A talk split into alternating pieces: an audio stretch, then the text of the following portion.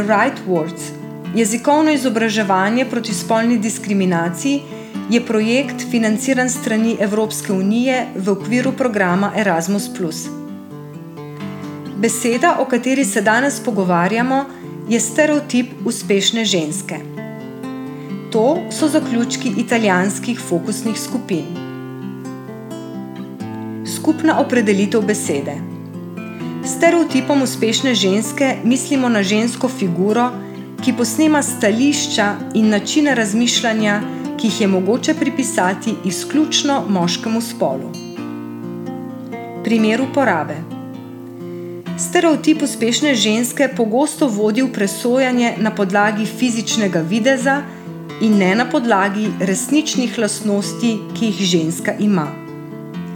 Ena najpogostejših asociacij je: uspešna ženska je lepa ženska. Karierna ženska zanemarja družino, je zlahka pridna in ima jajca. Razlaga, zakaj je beseda pomembna na področju komunikacije. Izraz stereotip uspešne ženske se pogosto pripisuje tudi napačno prek medijev, ženski, ki je svojo lepoto in telesom uspelo doseči določen položaj na delovnem mestu. Vloge torej ni dobila s svojimi sposobnostmi, temveč z uporabo določenih lastnosti, ki jo odlikujejo kot žensko. Razlaga, zakaj je beseda pomembna za enakost spolov.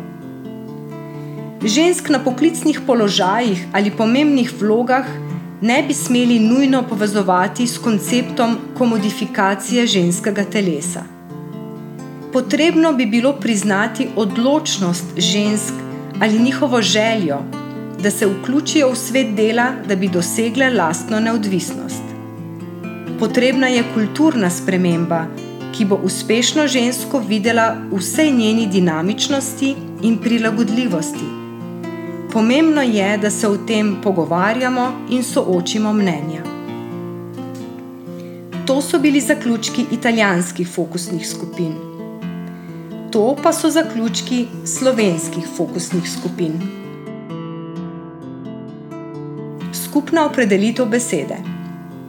Stereotip o uspešni ženski trdi, da uspešna ženska ne more biti uspešna na več področjih.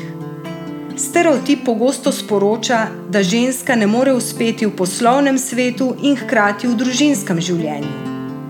Ukolikor je ženska uspešna, se domneva, da področje družinskega življenja nazaduje.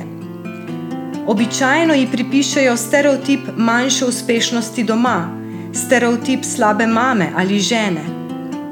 To je pogosto povezano z idejo, da uspešna ženska ni dosegla uspeha s svojim znanjem in sposobnostjo, temveč z uporabo lastnega telesa. Primer uporabe. Opaziti je, da v manj javno izpostavljenih poklicih, kot je na primer poklic čistilke, nihče ne postavlja vprašanja o kakovosti materinstva, tudi v primerih, ko oseba opravlja več del. Takšno stereotipiziranje uspešne ženske lahko izhaja iz zavisti do doseženega. Prav tako se postavlja vprašanje, kaj pomeni biti dobra mati in kaj pomeni ukvarjati se z otrokom. Razlaga, zakaj je beseda pomembna za temo.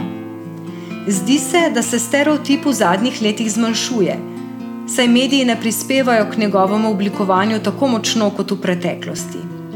Zdi se, da so ženskam zdaj dovoljeni uspehi. Kljub temu pa je skrito domače delo v nekaterih primerih še vedno težava, vendar se vse več žensk podpira med seboj in povezuje.